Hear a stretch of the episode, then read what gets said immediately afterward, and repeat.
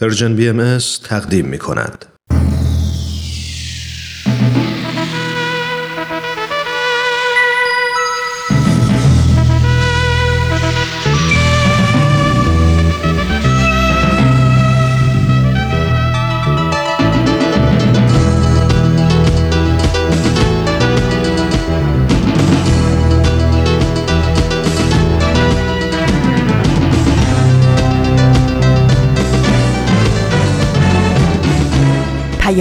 دوست.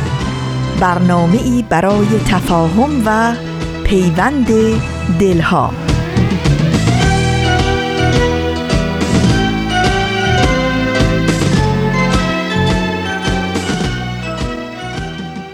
محبت نور است در هر خانه بتابد.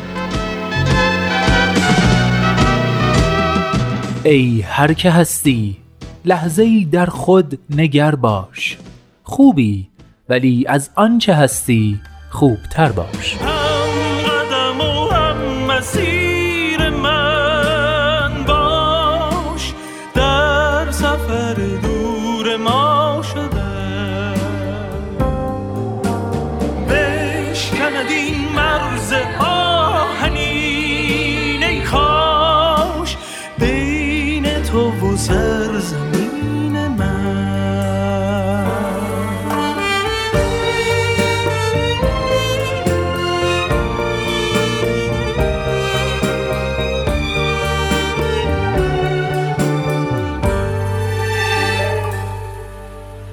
دوستان خوبم سلام. سلام و درود به شما همراهان همیشگی مجله جوانان. شما جوانان امروز و دیروز که صرف نظر از عدد شناسنامه دلتون، فکرتون و روحیتون همیشه جوونه.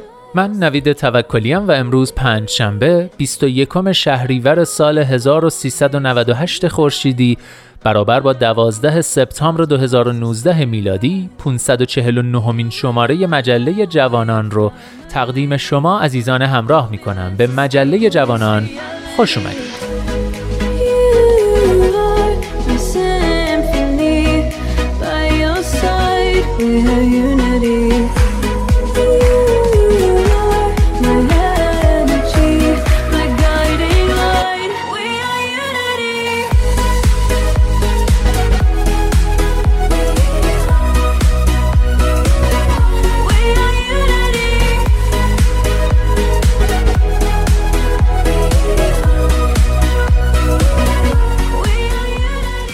و اما این شماره مجله جوانان رو هم مثل همیشه با نقطه سرخط شروع می کنیم بعد از اون آفتاب بینش رو با هم میشنویم.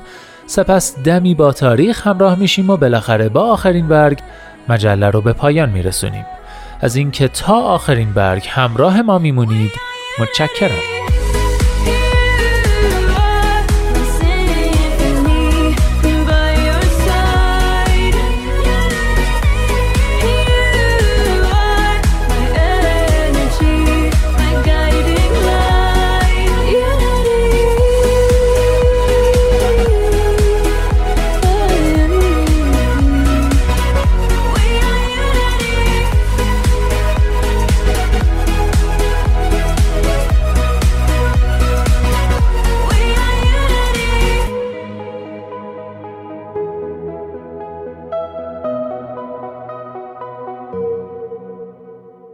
این مجله جوانانه. برنامه پنج شنبه های رادیو پیام دوست که هدفش چیزی نیست جز پیوند دلها آزادی اندیشه ها و آگاهی شنونده ها. در راه رسیدن به این اهداف با نظرات و پیشنهادات و انتقادات ارزشمندتون ما رو همراهی کنید. از طریق تلفن 201 703 671 88 88 آیدی BM contact در تلگرام و صفحه BM در فیسبوک و توییتر.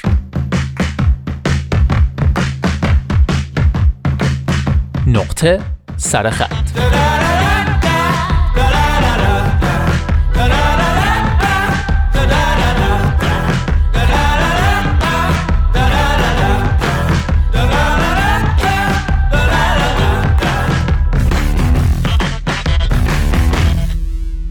دوستان هفته گذشته به مناسبت روز جهانی خیریه و نیکوکاری یادداشتی رو شروع کردیم با عنوان موردی برای همدلی. یادداشتی از الیزابت سیگال که ترجمه فارسیش در وبسایت خوب و پرمغز فلسفیدن منتشر شده. ازتون خواهش می‌کنم اگه بخش اول این یادداشت رو نشنیدید نقطه سرخط هفته پیش رو حتما گوش کنید. این شما و این بخش دوم یادداشت موردی برای همدلی البته مثل همیشه با مقداری تصرف و تلخیص.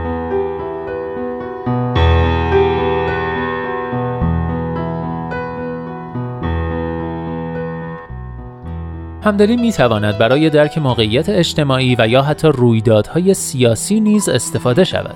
این همدلی اجتماعی است که با استفاده از مهارت‌های دیدن از منظر دیگران برای درک گروه‌ها و فرهنگ‌های گوناگون به کار می رود. همدلی اجتماعی به کاربرد همدلی بعد وسیعتری اضافه می کند. این مسئله نیازمند این است که افراد به شیوه های ابتدایی وقایع تاریخی و پیامدهای آنها برای دیگران را درک کنند و به معنای این است که برای درک افرادی تلاش کنیم که ممکن است خودمان شخصا نشناسیم و تجربه هایی را بفهمیم که خودمان نداشته ایم.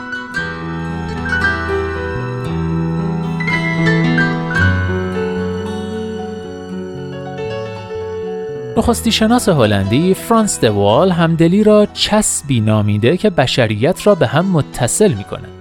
وقتی دوستان، شریک زندگی، همکاران و حتی غریبه ها به شکلی با ما رفتار می کنند که نشان می دهد ما را درک می کنند، ما حس پذیرفته شدن و ارزشمند بودن می کنیم. به عبارت دیگر وقتی با ما مثل اشیا رفتار شود حس تقلیل یافته شدن داریم و آسیب می بینیم.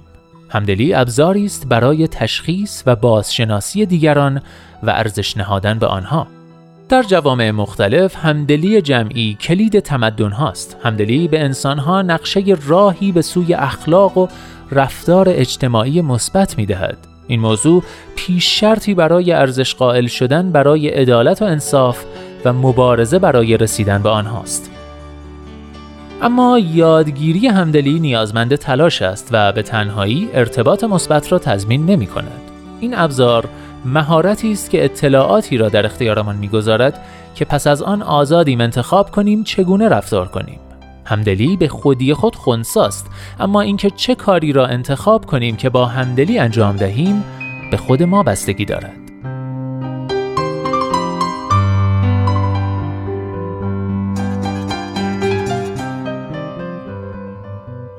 و اما چالش همدلی. چالش همدلی این است که باید ذهن ما نسبت به کسب دانش درباره دیگران باز باشد. هنگامی که می‌خواهیم همدلی کنیم تمایل به سوگیری داریم. تحقیقات علمی نشان می دهد که همدلی انسانها نسبت به موجوداتی که به آنها شبیه ترند بیشتر است. ما با انسانهایی از نژاد خودمان بیشتر همدلی می کنیم تا دیگر انسانها. از طرف دیگر همدلی با حیواناتی که ساختاری مشابه انسان دارند نیز بیشتر است. کشتن یک پستاندار برای ما ناراحت کننده تر از خفه شدن یک ماهی است. آیا این باعث نمی شود عادلانه رفتار نکنیم؟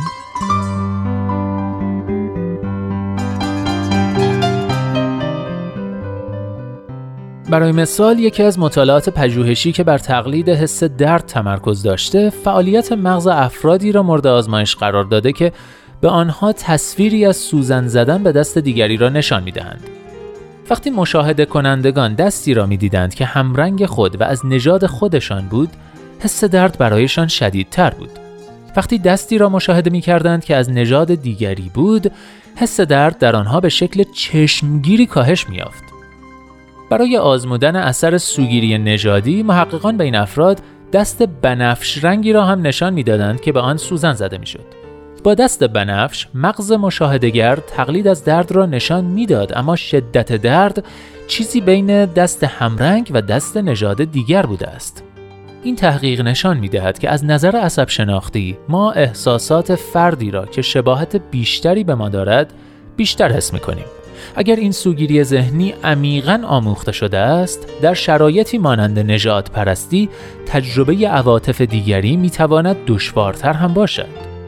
آیا این مسئله به این معناست که همدلی همیشه محکوم به سوگیری است؟ خیر، زیرا سوگیری امری آموختنی است.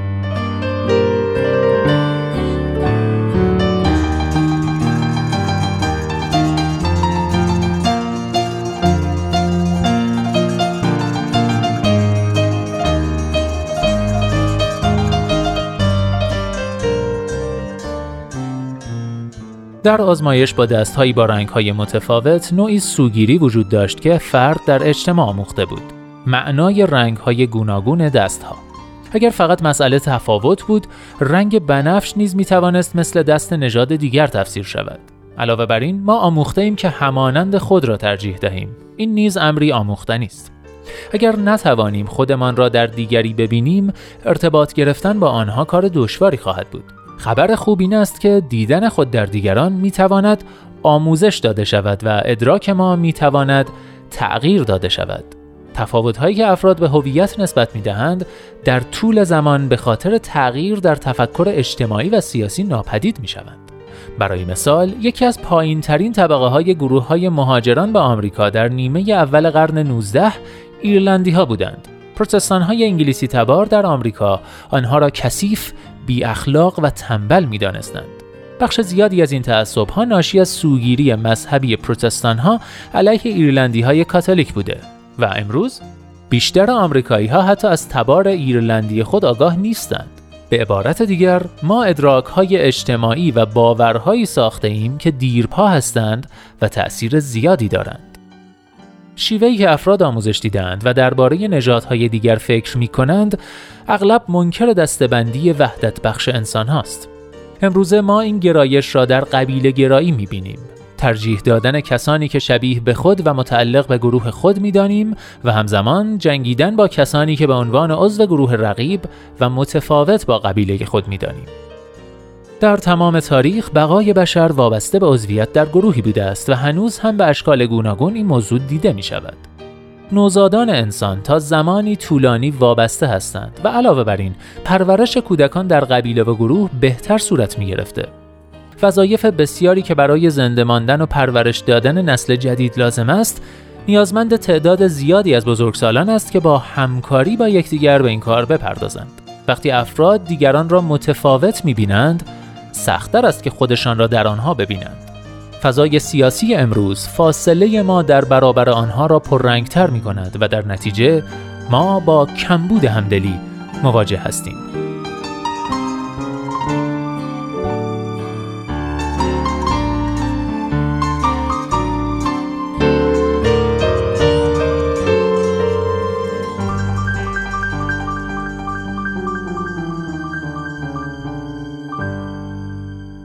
بله دوستان بخش دوم یادداشت موردی برای همدلی نوشته ی الیزابت سیگال رو هم شنیدید و با عواملی که باعث کمبود همدلی در جهان امروز میشن آشنا شدید.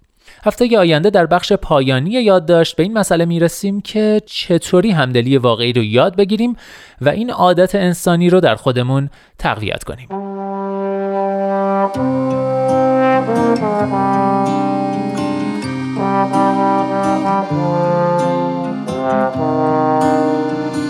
درختان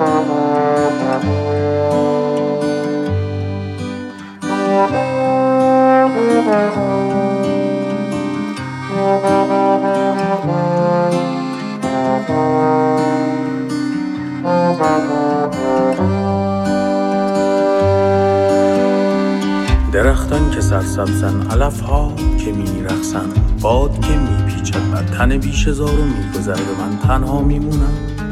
تنها میمونم.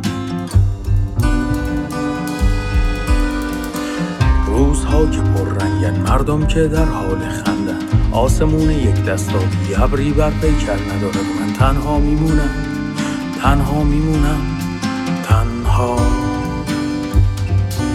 من تنها یه تنها میگذرم. از میان شب بیان که کنار تو باشم. من تنها یه تنها میگذرم. از میان روز و شب بیان که کنار تو باشم.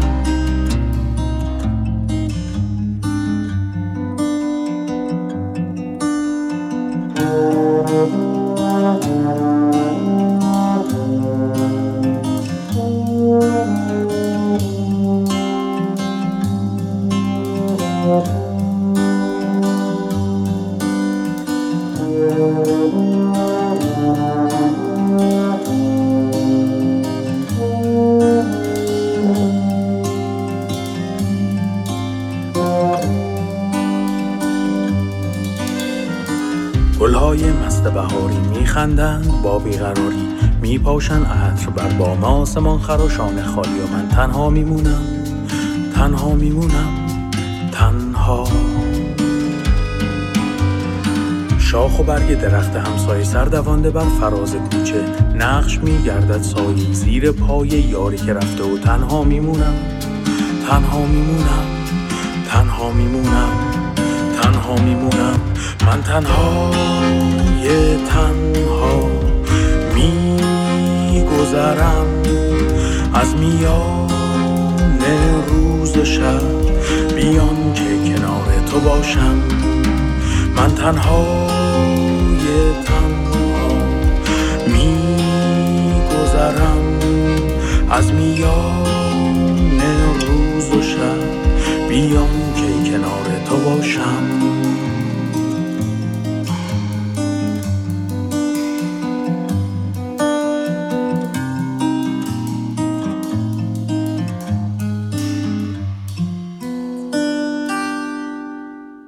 ایستگاه مهر و دوستی است رادیو پیام دوست. تنهای تنها رو شنیدید از آلبوم گذشتن و رفتن پیوسته کاری از گروه بمرانی با صدای بهزاد عمرانی. امیدوارم نقطه سرخط این هفته و هفته های آیتی کمکمون کنه بتونیم این کمبود همدلی رو کاهش بدیم تا اینجوری تنهای تنها نمونیم.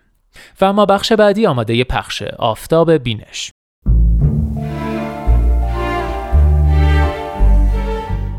آفتاب بینش.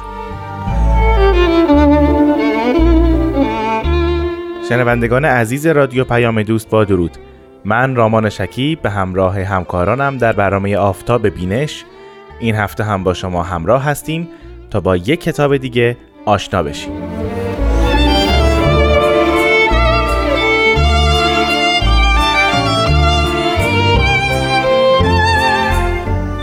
شاید بشه با احتیاط گفت که هیچ تفکری در عالم خلقت وجود نداره که ناگهان در یک فضای خالی در یک خلع به وجود بیاد و آثار و افکار خودش رو پی بگیره و زنده بمونه. ادیان هم از این قاعده مستثنا نیستند. اونها در بستر فرهنگی پیش از خودشون ظهور می‌کنن و سبب انقلابات عظیم در تفکر مردمان اون خطه و حتی مردمان کل جهان میشن. این انقلاب و تحول و دگرگونی به وسیله آثار اونها و تفکرات جدید و اندیشه های بدیعی که در میان مردمان ظاهر می‌کنن به وجود میاد.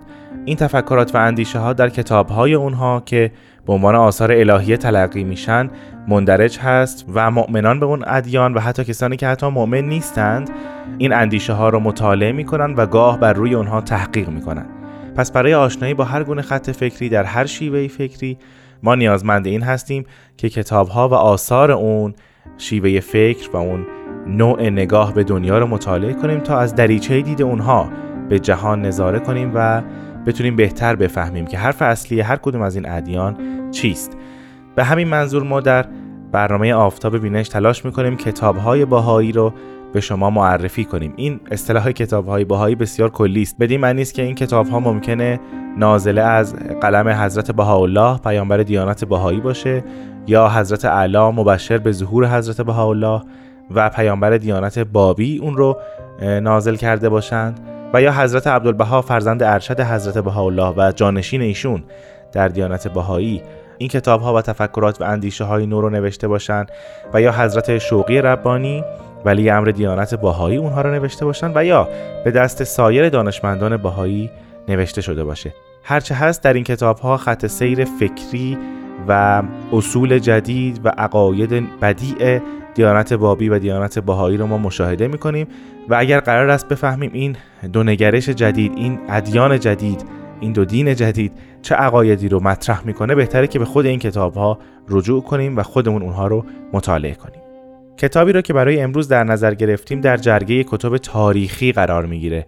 در واقع یکی از بزرگترین کتابهای تاریخی دیانت بهایی است که در اون هم با دوره زندگی حضرت باب و همینطور دوره حیات حضرت بهاءالله آشنا میشیم. و منبع اصلی بسیاری از مورخان بهایی و غیر بهایی برای آشنایی با دیانت بهایی بوده. کتاب امروز کتابی است از جناب نبیل زرندی که بهاییان اون رو به نام کتاب تاریخ نبیل می‌شناسند. اما اگر اجازه بدید پیش از اون ما در مورد زندگی نبیل صحبت بکنیم که فلواقع او که بود که چون این کتاب تاریخی به رشته تحریر در آورد نام اصلی او یار محمد هست و در 18 سفر 1247 هجری قمری که حدودا میشه 29 جولای 1831 میلادی در قریه زرند در قریه زرند ساوه به دنیا آمد. از همون کودکی مختصری نوشتن و خوندن بلد بود و در نوجوانی هم به شبانی مشغول بود. در 17 سالگی از طریق دو تا از مبلغین آین بابی به نامهای جناب سید حسین محجور زوارعی و جناب سید اسماعیل زوارعی با دیانت بابی آشنا میشه و در حول و حوش سال 1847 میلادی به دیانت حضرت باب ایمان میاره. نبیل حتی پس از شهادت حضرت باب و در ایامی که هنوز حضرت بهاءالله اظهار امر یا به اسد نفرموده بودند باز هم به تبلیغ دیانت جدید و هدایت نفوس مشغول بود و در همون زمان بود که به عظمت مقام حضرت بهاءالله ایمان پیدا کرد. و درست از سال 1270 هجری قمری یعنی 1853 میلادی تا سال 1310 هجری قمری یعنی 1892 میلادی که تاریخ صعود نبیل هست در خدمت حضرت بهاءالله بود و خدمات بسیار زیادی انجام داد. حضرت بهاءالله ایشون رو بسیار دوست داشتند و لقب نبیل اعظم رو به ایشون عنایت کردند. از حوالی سالهای 1305 هجری قمری یعنی 1887 تا 1888 میلادی نگارش تاریخ خودش رو آغاز کرد و بعد از حدود یک سال و نیم اون رو به پایان برد. علاوه بر این کتاب تاریخ یعنی تاریخ نبیل ما آثار دیگه هم از نبیل زرندی داریم که شامل مجموعی از رباعیات هست چند تا مصنوی هست غزل و قطعه و برخی حالا مکاتیب دیگری از اوست و همون که حضرت عبدالبها ذکر کردن قصیده به نام بها بها داره که بسیار قصیده زیبایی است و از شما دعوت می‌کنم که این قصیده رو حتما مطالعه بفرمایید. بازگردیم به تاریخ. گفتیم که از سال 1305 هجری قمری یا 1888 یا 1887 میلادی نگارش تاریخ خودش را آغاز کرد یک سال و نیم بعد اون رو به پایان رسوند. در ابتدا با تورقی مختصر در کتاب تاریخ نبیل متوجه میشیم که شروع تاریخ او از پیش از اظهار امر یا به اسط حضرت باب آغاز میشه. به نظر می‌رسه که وقایع سالهای هلوهوش 1307 هجری قمری یا 1890 میلادی تا صعود حضرت بهاءالله رو بعدا نوشته باشه. جالب اینه که بخشهایی از این کتاب به تایید حضرت بهاءالله رسیده به این گونه که یکی از خادمین به نام میرزا آقا جان اونها رو در حضور حضرت بهاءالله قرائت می‌کرده و حضرت بهاءالله اونها رو تایید میفرمودن. همینطور بخشای دیگری از این کتاب هم به تایید حضرت عبدالبها فرزند ارشد حضرت بهاءالله و جانشین ایشون هم رسیده.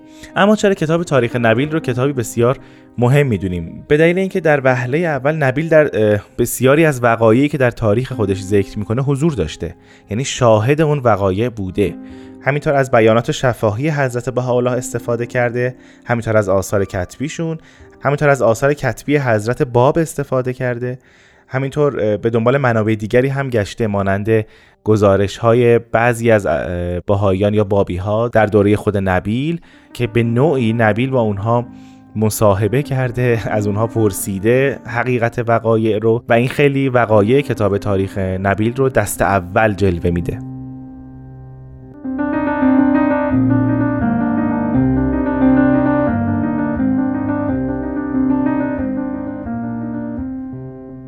اما باید بگم که بخشی از کتاب تاریخ نبیل به دست حضرت شوقی ربانی ولی امر دیانت باهایی ترجمه شده و ترجمه انگلیسیش به نام The Down Breakers فراهم شده. اولین بار در سال 1932 در ایالات متحده آمریکا این کتاب به چاپ رسیده. تلخیص و ترجمه کتاب تاریخ نبیل و همینطور بعدها در انگلستان. همین کتاب The Down Breakers در مصر به دست جناب عبدالجلیل سعد از دانشمندان باهایی با عنوان مطالع الانوار به عربی ترجمه شد و در سال 1941 برای اولین بار چاپ شد و حدود یک سال بعد جناب سعد از دنیا رفتند و بعدها همین ترجمه عربی به دست جناب اشراق خاوری از عربی به فارسی ترجمه شد با همون نام مطالع الانوار و به تایید حضرت ولی امرالله هم رسید. پس مطالع الانوار تلخیصی است خلاصه است از کتاب تاریخ نبیل.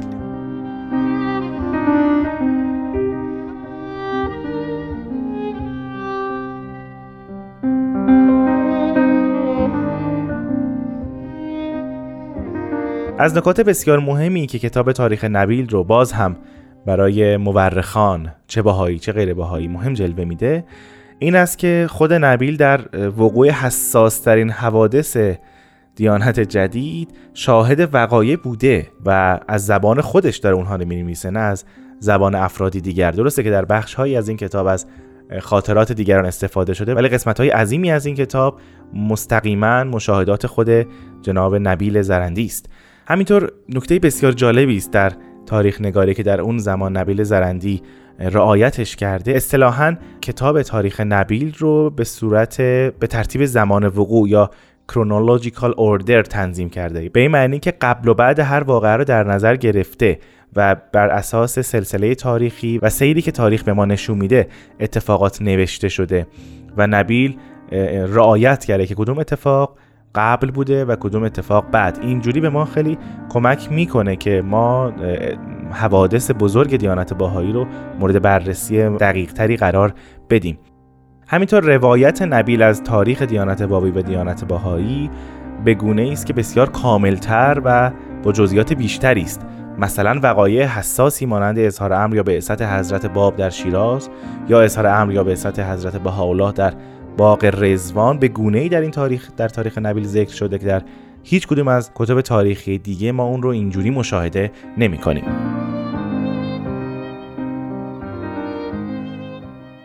خب شنوندگان عزیز به پایان برنامه امروز رسیدیم. توضیحات در مورد کتاب تاریخ نبیل متاسفانه ناتمام موند. ما در هفته آینده راجع به تاریخ نبیل بیشتر صحبت می‌کنیم همینطور قسمتی از اون رو با هم خواهیم خوند. از شما بسیار سپاسگزارم که در این هفته با من رامان شکیب در برنامه آفتاب بینش همراه بودید. تا هفته آینده و ادامه توضیحات در مورد کتاب تاریخ نبیل خدا نگهدار.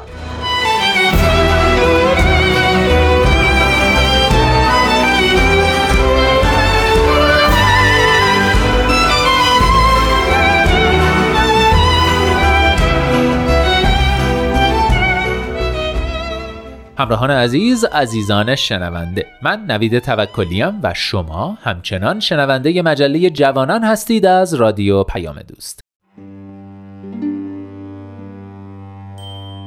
در این خاک زرخیز ایران زمین نبودند جز مردمی پاک همه کیششان مردی و داد بود. و زان کشور آزاد و آباد بود. بزرگی به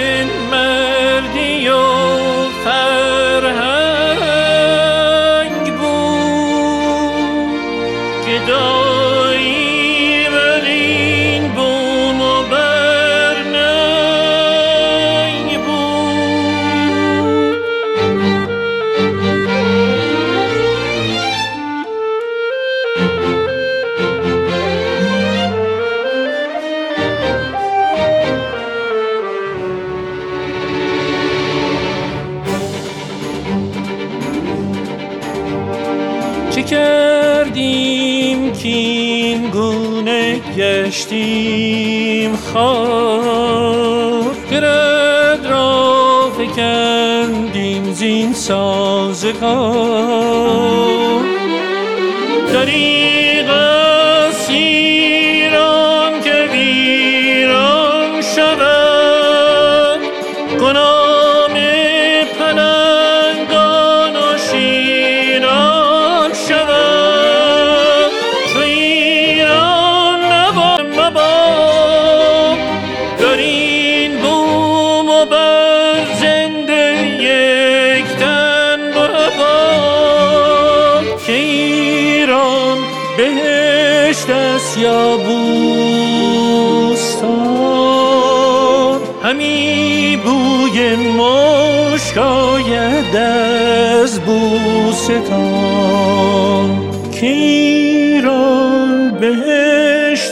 یا بوستان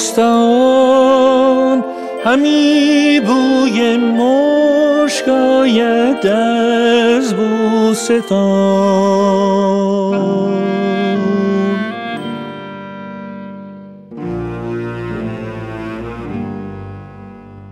شنوندگان عزیز رادیو پیام دوست از اینکه همچنان با من نوید توکلی و مجله جوانان همراه هستید بسیار خوشحالم و بی نهایت سپاسگزار. امیدوارم تا اینجای کار از بخش های مختلف مجله راضی بوده باشید و بخش بعدی رو هم گوش کنید. دمی با تاریخ. دمی با تاریخ. گاه شمار بهایی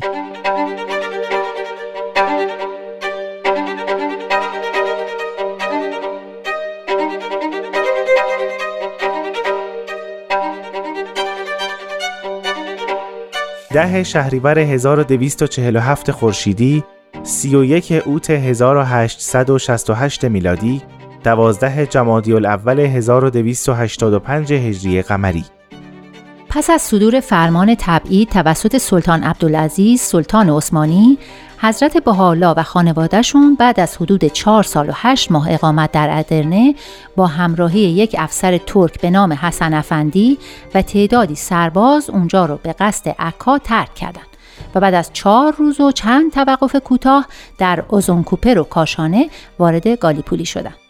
اهمیت انتخاب عکا برای امپراتوری عثمانی از این جهت بود که از اون شهر به عنوان زندان برای محبوس کردن مجرمین و زندانیان سیاسی استفاده می در بعد از ظهر دهم شهریور 1247 خورشیدی بود که حضرت بهاءالله پیامبر دیانت بهایی به اتفاق عائله و اصحاب که در مجموع 67 نفر بودند وارد شهر عکا شدند تا به زندان عکا ملقب به سجن اعظم برند.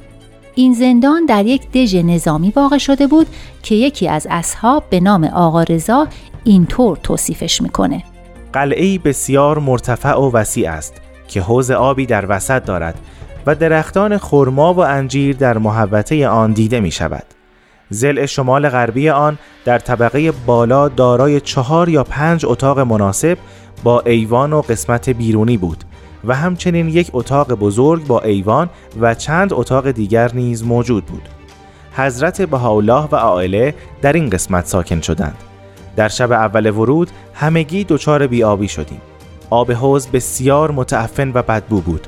می‌خواستیم از قلعه خارج شده آب آشامیدنی تهیه کنیم ولی مأمورین اجازه نمی‌دادند. از خانه عبدالهادی پاشا متصرف عکا برایمان پلو فرستادند ولی برای همه کافی نبود. طبق روایت آقا رضا و آقا حسین آشتی جیره روزانه هر نفر عبارت بود از سه گرد نان سیاه و شور که قابل خوردن نبود.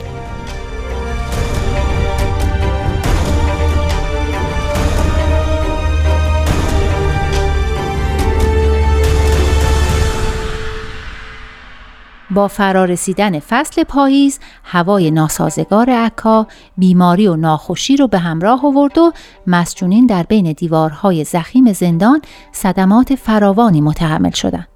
گرچه این حبس مشقات بسیاری رو به همراه داشت و با این نیت انجام شد که آخرین ضربه رو بر پیکر دیانت باهایی وارد بیاره ولی برعکس اثرات شگرفی به دنبال داشت به طوری که حضرت عبدالبها در این باره فرمودند چون جمال مبارک یعنی حضرت بهاءالله به این سجن در عرض مقدسه رسیدند دانایان بیدار شدند که بشاراتی که خدا در دو سه هزار سال پیش از لسان انبیا داده بود ظاهر شد و خداوند به وعده خود وفا نمود.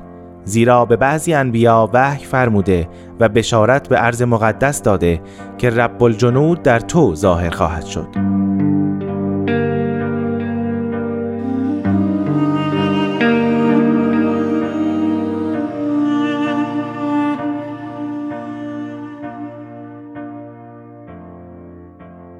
14 شهریور 1282 خورشیدی 6 سپتامبر 1903 میلادی 13 جمادی الثانی 1321 هجری قمری.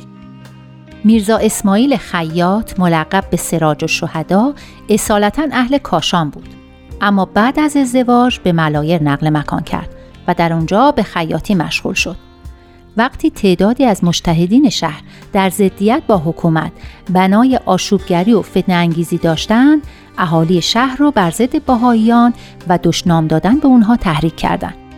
میرزا اسماعیل هم وقتی این وضعیت رو دید شرح حال رو برای حکومت نوشت تا جلوی آشوب رو بگیرن اما چون زمام امور از دست حکومت خارج شده بود سعی کرد با تطمیع آشوبگران از فتنه جلوگیری کنه.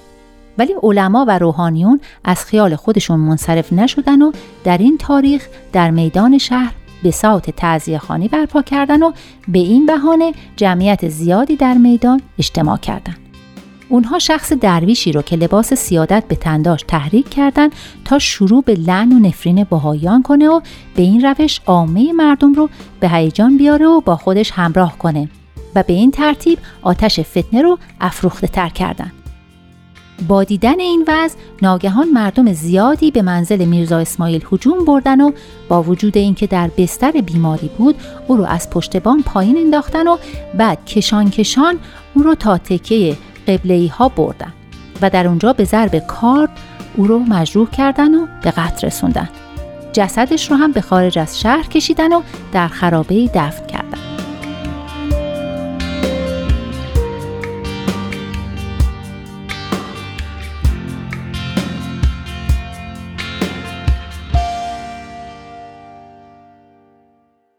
'شقاوت و سرسختی معاندین پایان نداشت تا جایی که سه ماه بعد در تاریخ 19 آذر 1282 خورشیدی مجددا شیخ زیادین بالای منبر مردم رو به فساد و فتنه تحریک کرد و جمعیت هم هجوم بردن و جسد میرزا اسماعیل خیاط رو از خاک بیرون کشیدن و بعد از آتش زدن در حالت نیمه سوخته مجددا در زیر خاک پنهانش کردند. زیارتنامه مخصوصی از قلم حضرت عبدالبها مبین آثار و تعالیم بهایی در حق جناب میرزا اسماعیل خیاط صادر و در اون زیارتنامه لقب سراج و شهدا به ایشون داده شده.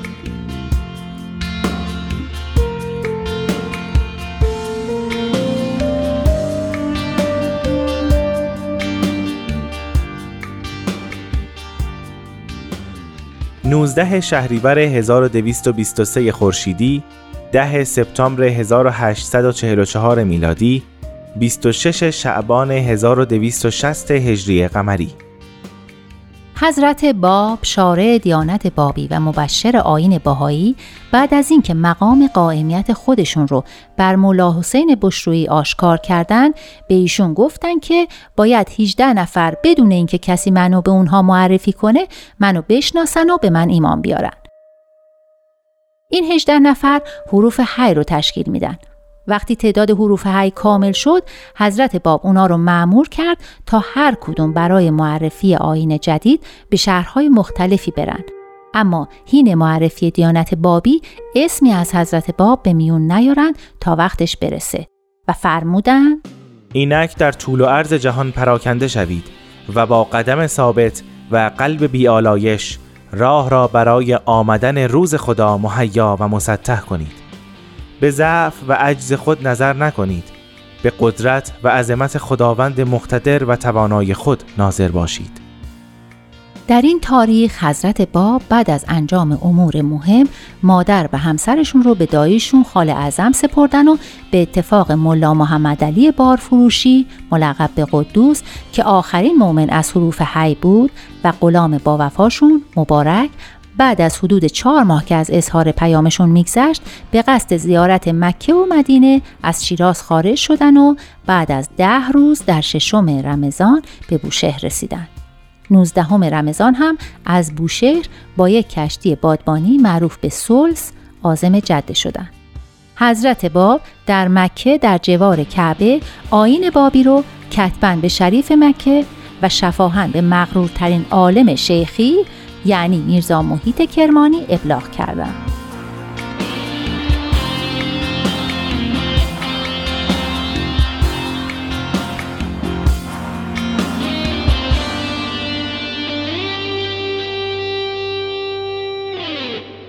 21 شهریور 1225 خورشیدی 12 سپتامبر 1846 میلادی 21 رمضان 1262 هجری قمری حسین خان آجودانباشی والی فارس که از رفت و آمد زیاد بابیان حول حضرت باب در وحشت و نگرانی بود در صدد بر اومد تا محل سکونت باب رو تحت نظر بگیره و ناگهان همه بابیا رو دستگیر و توقیف کنه چاره این کار رو از داروغه شهر عبدالحمید خواست و او رو معمور کرد تا شبانه به خونه باب هجوم ببره و همه رو با قل و زنجیر به همراه اوراق و نوشتجات به دارالحکومه بیاره تا ایشونو محبوس کنه.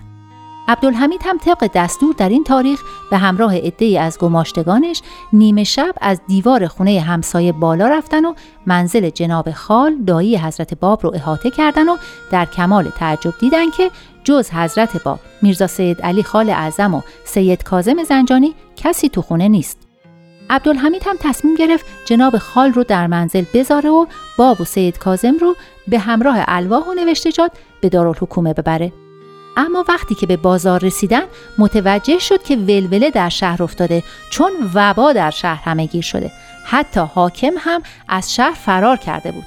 بنابراین باب رو به منزل خودش برد و دید که بچه کوچیک خودش هم به وبا مبتلا شده و در حال مرگه بنابراین دست به دامن حضرت باب شد و به خاطر اعمال زشتش طلب بخشش کرد.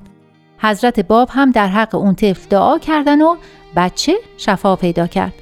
بعد از این ماجرا عبدالحمید بر حضرت باب سختگیری نکرد و اختیار موندن یا خروج از شیراز رو به خود ایشون واگذار کرد و مراتب رو به والی خبر داد. والی هم موافقت کرد و دستور داد که حضرت باب آزاد باشند مشروط بر اینکه از شیراز خارج بشن. حضرت باب هم اصفهان رو انتخاب کردن و امور خانه و خانواده رو به خال اعظم سپردن و به اتفاق آقا سید کازم زنجانی، محمد حسین اردستانی و یک نفر مستخدم از شیراز به سمت اصفهان رهسپار شدند.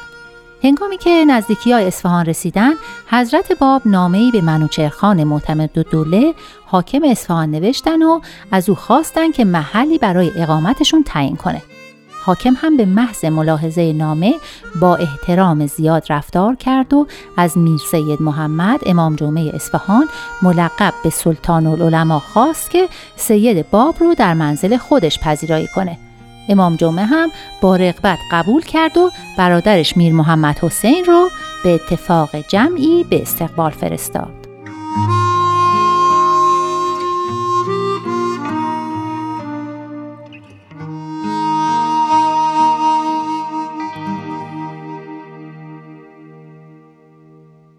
آخرین برگ. نویسنده فقید آمریکایی کریستیان دی لارسن می نویسد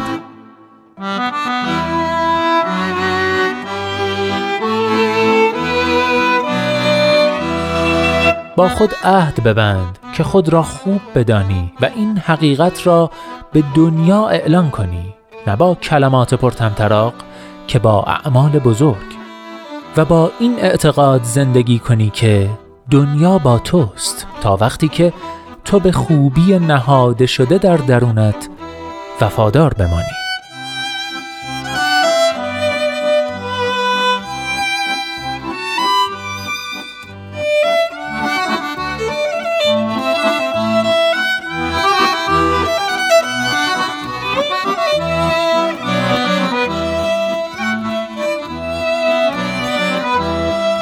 هر جا هستید دلهاتون شاد، اندیشتون آزاد و آگاهی و بیداری نصیبتون باد. من نوید توکلیم و امیدوارم که نور امید در دلهاتون هیچگاه خاموشی نگیره.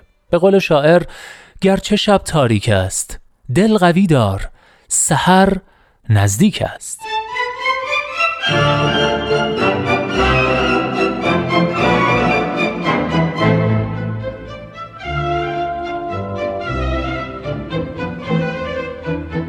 لحظه هاتون پر امید. ای دوست در روزه قلب جز گل عشق مکان